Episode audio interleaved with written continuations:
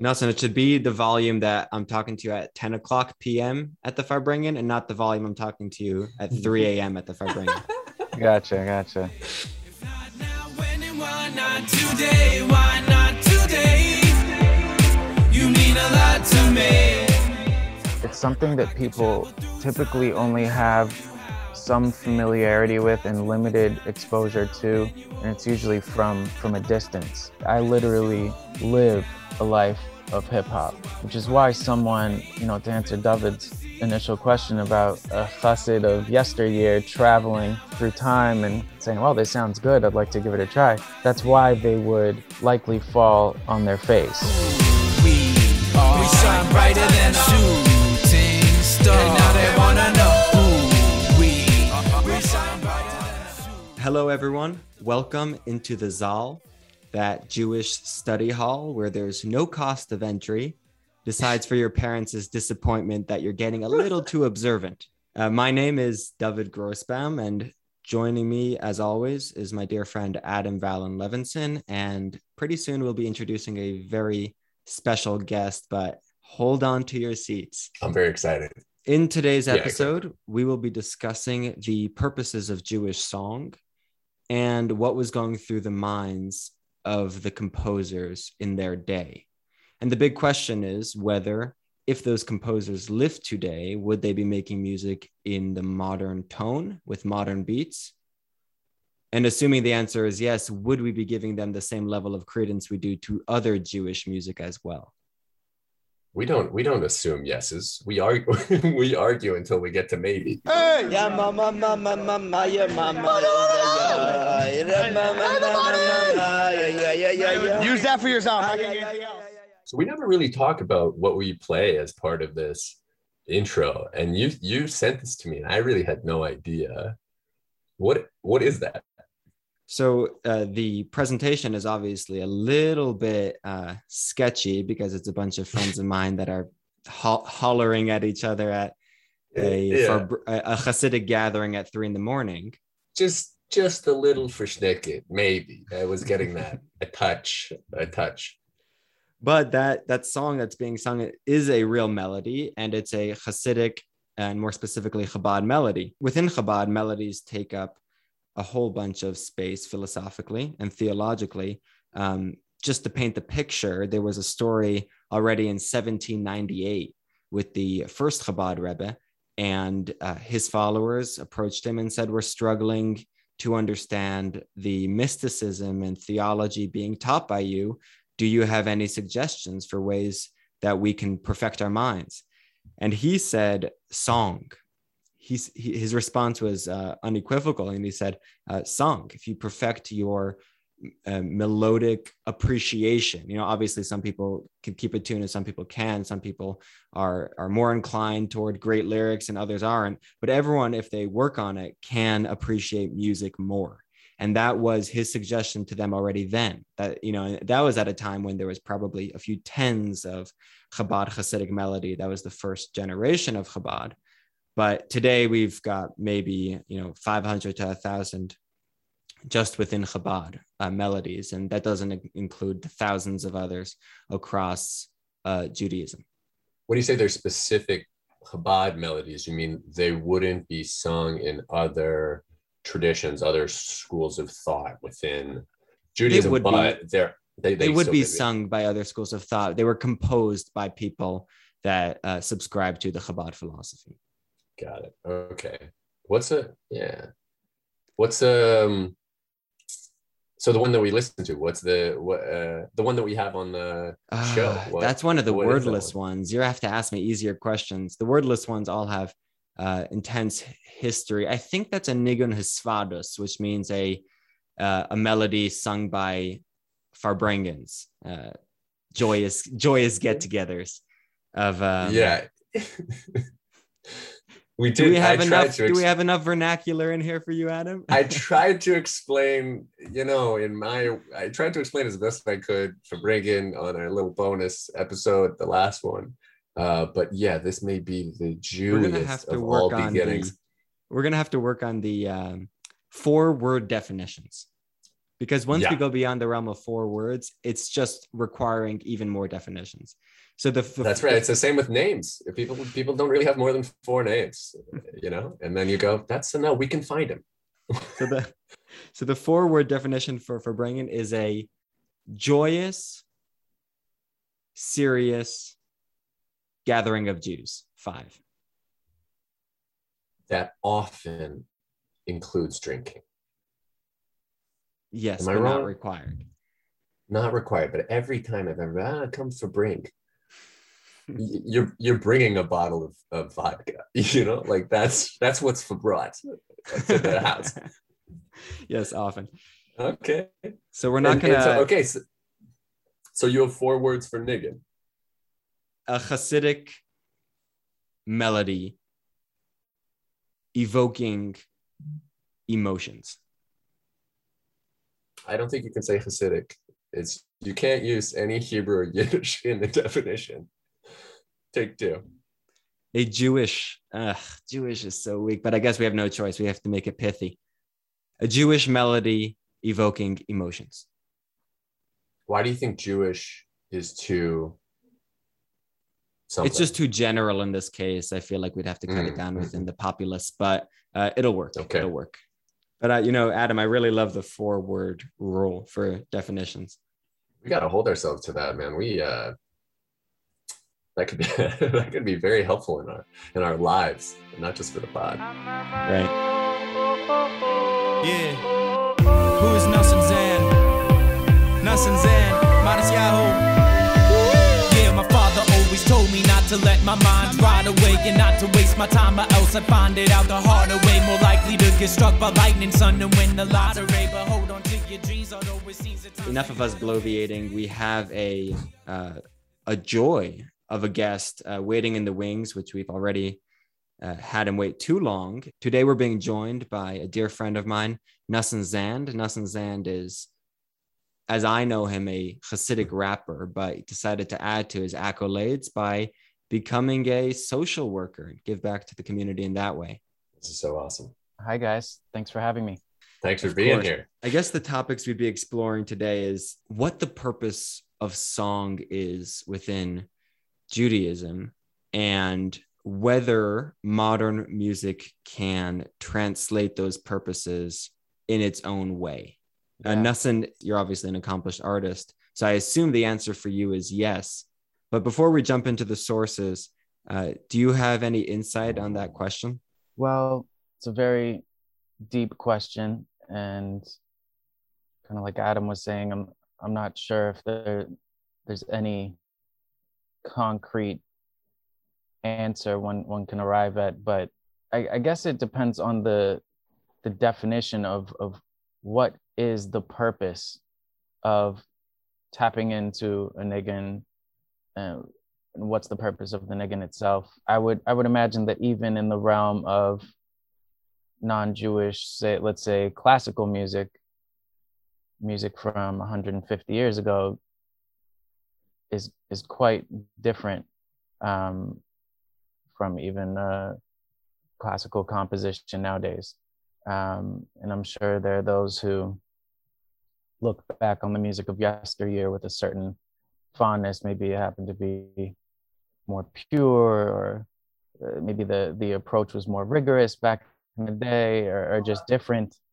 Um, and obviously in the in the Hasidic world there, there's a certain you know we we put we put previous generations on a on a on a pedestal Hmm. not not not without reason but they're certainly on a pedestal there's that famous story about the the guy on the plane with his his children a Hasidic Jewish guy with his his kids who were fairly well behaved and sitting next to another gentleman who had his kids you know running amok and being all crazy. And the guy the the non-observant guy asked the Hasidic guy "How- how is it that your kids are so well behaved? He's like well you know in my tradition i'm one step closer to Moses coming down on the mountain and Mount Sinai and mass revelation and all sorts of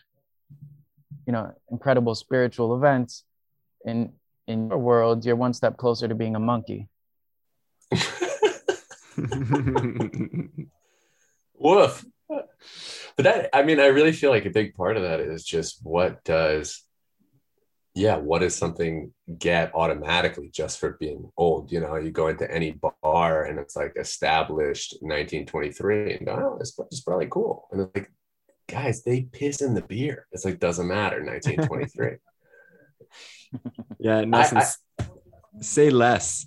Uh, say less.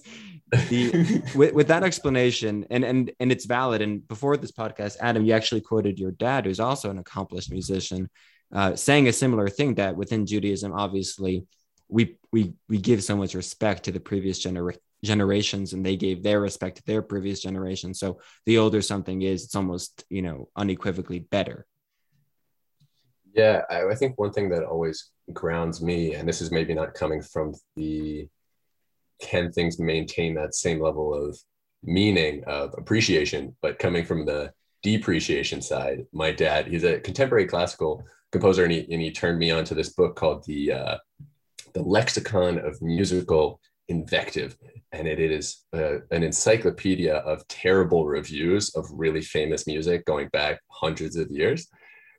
And you recognize like the way that people tear things apart now oh my god you know it grates on your ears. How do people listen to this stuff? You know it makes me want to throw tomatoes and whatever. And people have been saying that about tchaikovsky about about beethoven about everybody you Mhm. know?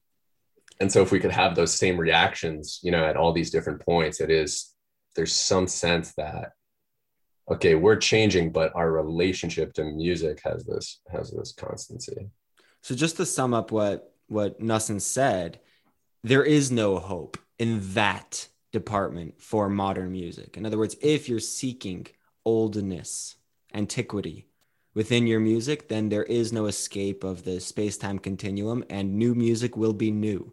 So as far as that goes, uh, new music is hopeless. Uh, but if you if you peruse the, the sources, that's definitely an element. But there are other elements that could be found within song that perhaps could be found within modern music. Nosson, was that what you were saying? Do you have that that feeling about that certain kind of hopelessness with new new music? Well, you know, I don't I don't know if I would call it hopelessness. I would say that the generations have changed, thus the music has changed. Is that necessarily a bad thing? No, but it does relegate the music of yesteryear to a certain special place and status. Does that just mean that we have to wait? I, I mean, if we wait with whatever's coming out now, it'll sort of, you know, it'll basically be analogous to what, you know what I mean? I I personally think that even going back 30 years and then going back 80 years, it's it's it's still it's still different. Where whereas even the music from 30 years ago might have a certain status, it's it's not necessarily comparable to that which preceded it or that which came after.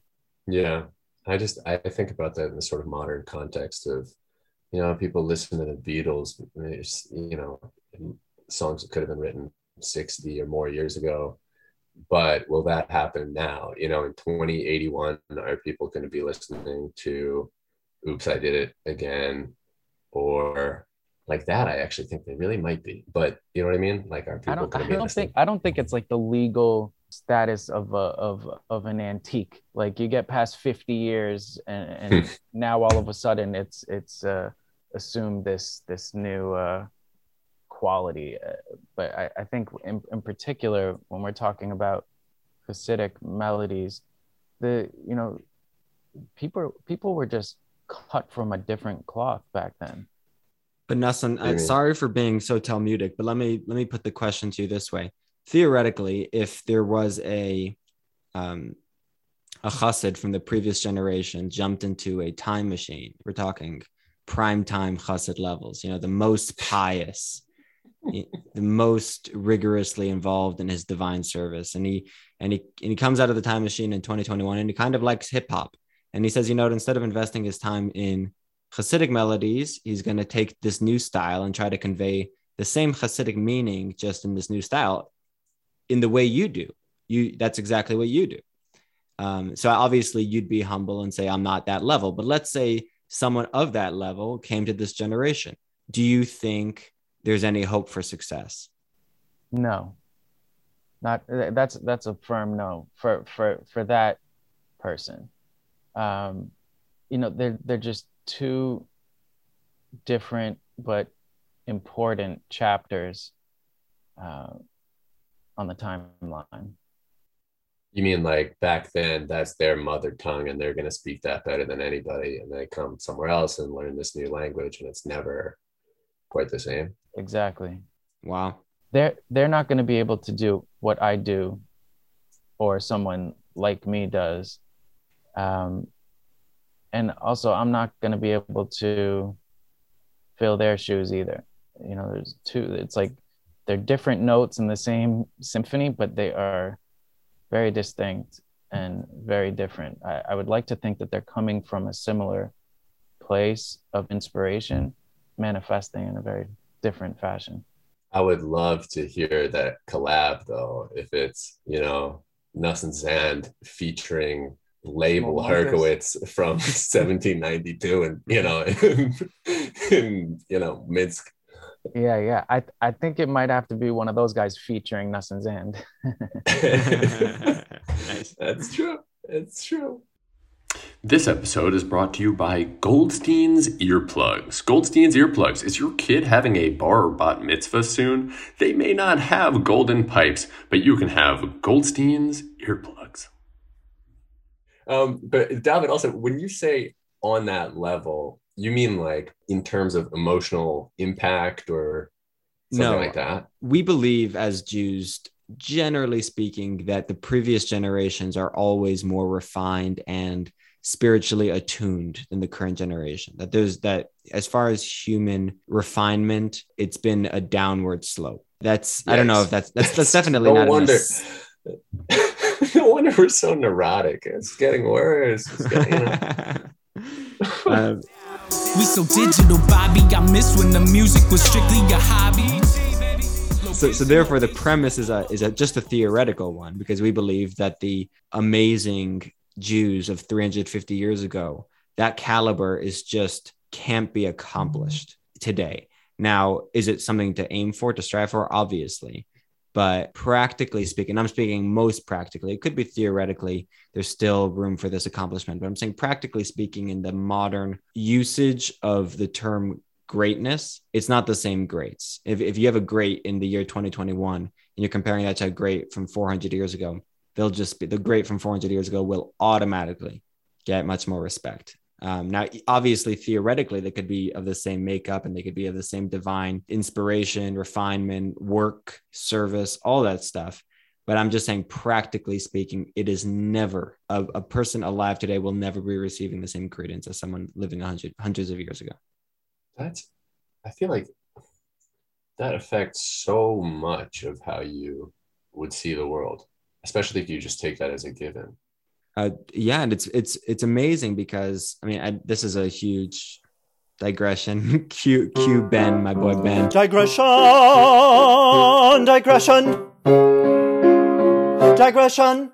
This has legal ramifications as well. Like if there was a consensus among all the scholars 500 years ago, 400 years ago, 300 years ago, even 200 years ago about a certain question, even if scholars today who think differently, and even if there's a consensus among scholars today that the previous scholars were wrong in legal issues, obviously medical issues, there's definitely room for changes. But saying religious legal issues, we will always be taking our predecessors' side to these questions. So, in other words, the only questions that can be decided by the generation at hand are the new questions old questions which have been answered by previous generations we accept the answers of previous generations. It's pretty much uh, across the board. So that's a legal ramification but the same is true with the greatnesses of of people's characters. It's a similar thing. And that's why my premise to my, of my question to Nosson of that time machine is only possible with a time machine I would never premise my question and say, let's say there's someone as great today that was just born today, as great as Hillel Paritcher or some one of the great ancient uh, mystical masters. Uh, it just wouldn't happen. Wow. Okay. It's hard to reconcile this with the idea that I think we've talked about a lot throughout um, the episodes about trying to do your best and how to, you know, how to. I mean, I think about, you know, if, say you're going to write a book and you're trying to write something new, does it make sense to do that? Or should you just have 300 pages where every page just says, go read this other thing instead? No, then our job is to find manifestations and applications. Like you could be busy with that your entire life and say, I'll take hmm. all the greatnesses of previous generations, but nobody's built that bridge to today. That'll be my job. Old questions, new answers, new applications. Yeah. And that's that's what we're talking about with music as well, right? I mean, it's an old question. It's not we're not really asking a new question about what should music do. It's can we do some of the same things now? Right. And I will say another point on, on the same question that you asked so many things are not included within the religious legal tradition that you could become great within those realms. So, so in other words, just because I'm saying that we will always be taking the greatnesses of previous generations over the greatnesses of today's generation, is only within the greatnesses of religious questions, you know, so the legal conclusions or the Torah knowledge or whatever. But if you wanted to, you know, become an expert in curling, I'm not going to say, oh, there was a curler in the shtetl that even if objectively you're way better than, I'm not going to ever say that you're not, you know, you can't match him. Of course you can. It's just within yeah. the religious tradition. Does music, does music go, which category does music go into? I'd say within, I can't speak for all Jewish sects, but within Chabad, it definitely is a very religious experience. I see. So on that note, how did it get to such a religious experience? Because if you think about it, you study the text in the Torah, um, there's little, there's no mitzvahs, there's no obligations of song there. Four um, words. You got four words. Mitzvah. What's a mitzvah? Four a, words. An obligatory good deed. Oh, it's three words. You can save that one word for later. Bank it. Okay. I'll pocket that one. There's rollover. like sprint in the in 95 all right so no, um, no cell phone company jokes are we, are we not so there's a there's a piece of talmud over here which gets at it um, and the talmud writes and if the we're having any talmudic scholars listening it's in the tractate of sanhedrin on page 101 uh, side 1 and it says explicitly in the Talmud, which is a very primary Jewish source, any words from the Torah which are sung in another tune that are not cantillation notes brings evil to the world. I'm translating literally, which would basically cancel out everything we know about Jewish music until 3.2 thousand years ago. So a cantillation note would then be it's just part of a scale. Does that mean you're using the same scale or does that mean all of these things need to be matched to their particular melody? It has to be matched to a particular cantillation note. So the cantillation note according to jewish tradition was a tradition. It was passed down. Rabbi to to student for um, for all the years but we we have that still intact that those cantillation notes are still intact but the talmud over here is saying if you're not reading it in that very very uh, old school way of singing then mm-hmm. you're bringing evil to the world. That's what it says. So even what we consider extremely Jewish, Jewish, Jewy, Jewish music from up to 500 years ago still isn't enough according according to the simple meaning of this piece of Talmud.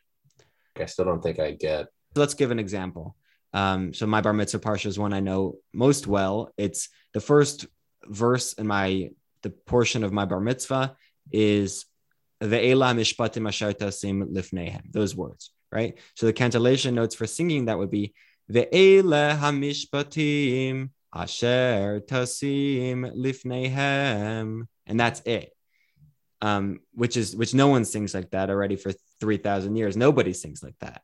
And here the Talmud saying if you're reading any piece of Torah not like that, not according to the traditional cantillation notes, then you're bringing evil to the world. Would that particular melody be what's applied to any? No, no, no, no. Each, sentence? No, each verse, each sentence will have its own unique cantillation notes of the whole Torah throughout the whole Torah and and on. And oh, I see. So the whole thing, basically, the whole Torah has has like a score that goes with it. Yeah, Exactly. It's a melo- like a melodic guide, if you will. Is it a guide or it's like pretty explicit? Like it's really got to be. No, it's a guide that you follow.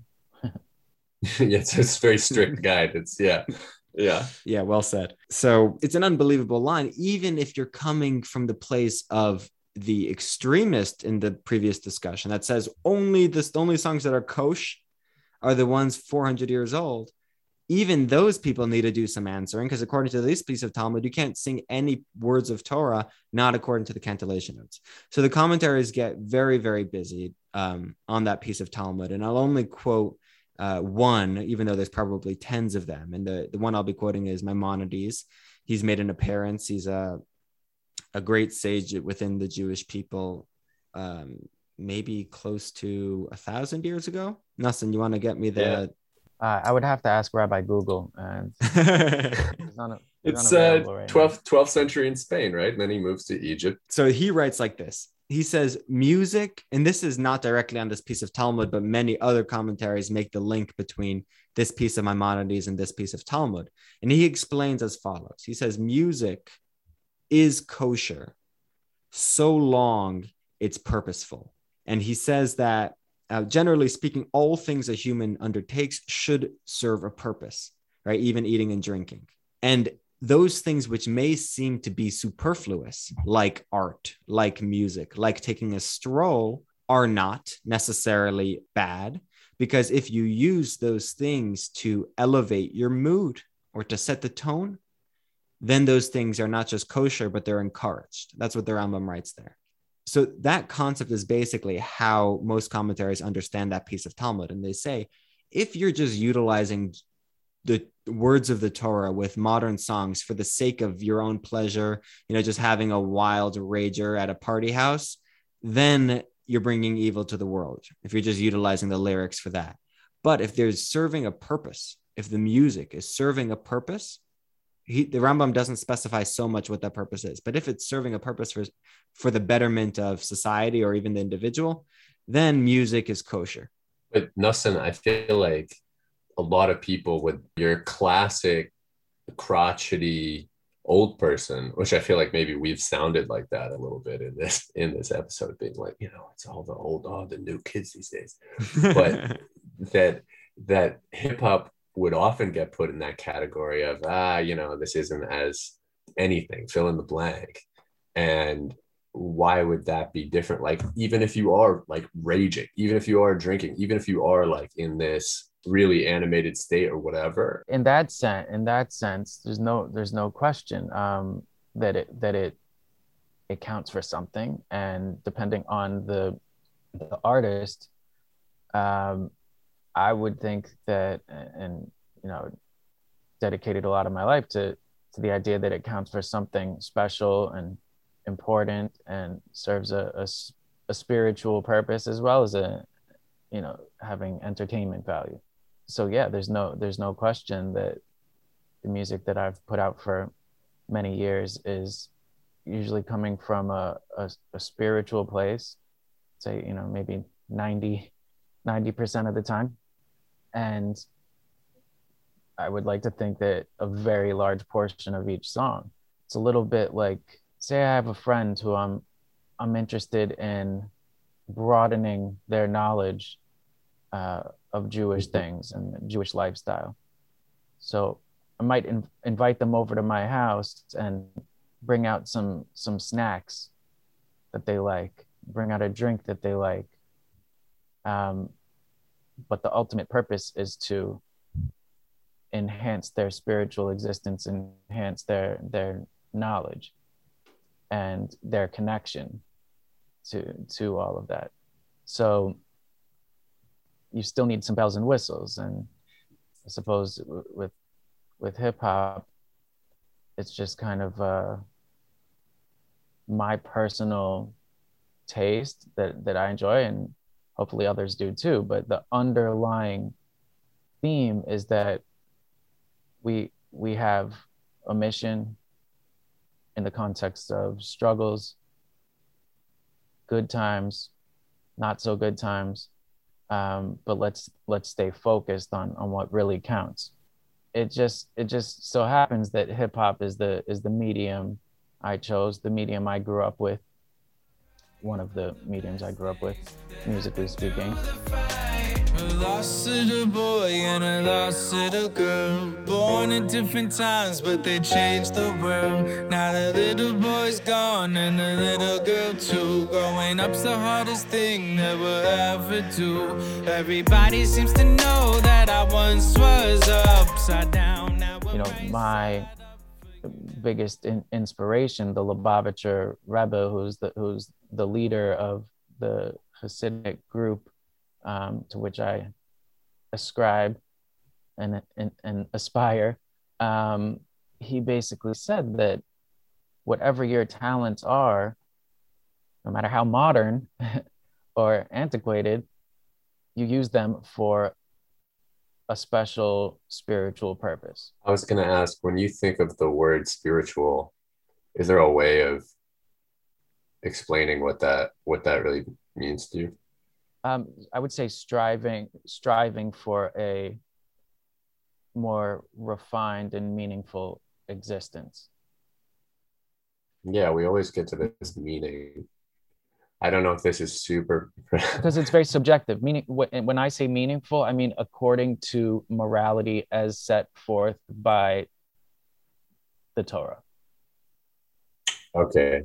that's my moral frame of reference when i say something is meaningful or moral i'm basing it on torah and torah scholars um, with you know you know the the tone you're taking is seems like you're coming down pretty hard on hip hop but i will say that basically everything within judaism that isn't directly a good deed like a holy artifact in and of itself is a medium. So when you say that hip hop is your medium that's not surprising. Everything is a medium. Right. And, and it could be just that I have a little PTSD from those who are very reluctant to to engage in in in, in something new or especially something like hip hop, which has far more often than not been associated with immorality. I would I would be very quick to defend hip hop as having tremendous tremendous potential. But you know, some someone I got into a discussion the other day, and someone was saying, well, you know, all of kind of pop music are typically secular, non-Jewish music. You could you could argue it has this kind of underbelly, this this ugly side to it. And I was like, no, no, no, no. You clearly don't listen to rap and haven't listened to rap for the past few decades because rap in particular has literally promoted murder for for a long long time and um, among other things so it's it's it's a it's a special mission if you will that not many people are able to pull off where it still has the same sound and the same feel as as, as the the rap and hip hop whatever that that people enjoy. But to kind of swap out some of the underlying pushes for for action um, and, and what you're promoting it's it's not easy to do that and still have it sound good I mean, isn't a huge part of the history of of rap uh, at the beginning and continuing to today being about shedding light on social conditions, on you know, if you're specific, like NWA talking about police brutality or Tupac talking about poverty and things like that. Like there has always been I don't know if it's something specific about a, a medium that is both poetry and something super rhythmic, but like that's always been, you know, that it feels like that's always been at the heart of what is trying to happen. I, I i don't think it's at the heart i think it's close to the heart i Mhm. think it's often been an outlet for people to vent frustration about those kinds of things the way it really started out was ego based expression of why i'm better than you and why you're complete garbage which is the antithesis of all things jewish למה אני גורם לך להקשיב לזה? Wouldn't you like to have some Goldstein's earplugs now? Goldstein's earplugs. They may just get some. I gotta ask, what when people know about what you do, when they hear your music in a, a very religious community, what are the kinds of reactions that you get? Well, I guess it depends which community, because there are those that are more worldly and those that are more secluded. But so, so it really varies. If you think about somebody that's religiously observant, if we can say that, at a kind of similar degree that you are. Well, I think people are usually intrigued. It's something that people typically only have some familiarity with and limited exposure to, and it's usually from from a distance. Like I literally lived a life of hip hop, which is why someone, you know, to answer David's initial question about a chassid of yesteryear traveling through time and saying, "Well, this sounds good. I'd like to give it a try." That's why they would likely fall on their face, um, musically speaking. They might give it a shot, and who knows? Maybe they'll create something entirely new that that people actually enjoy and appreciate some of the contrast of maybe the musical background with what they're providing vocally and melodically more or less this it's not something that you can fake it's not something that you can study uh, in my in my opinion maybe, maybe i'm being too uh, like exclusive about it or excluding too, too many people uh, in my approach. But I, I really think that hip hop is something that you have to have lived. In order to convert it for the purpose that i was talking about in order to kind of go from that dark place to the brighter place you have to be quite familiar with it with the darkness. And and that that also speaks to the kind of vibe and approach that the music itself has. There's a certain style a certain um, cadence a certain confidence a certain you know musical and artistic expression that is part and parcel with a whole lifestyle Mhm. um, that that can't just be studied. It can be mimicked no question but i can i can spot a rapper who's just been rapping for two three years you know from a mile away. Or or or even if you've been doing it for 15 years but you never lived it i'm going to pick up on it right away and so will so will every other hip hop uh, aficionado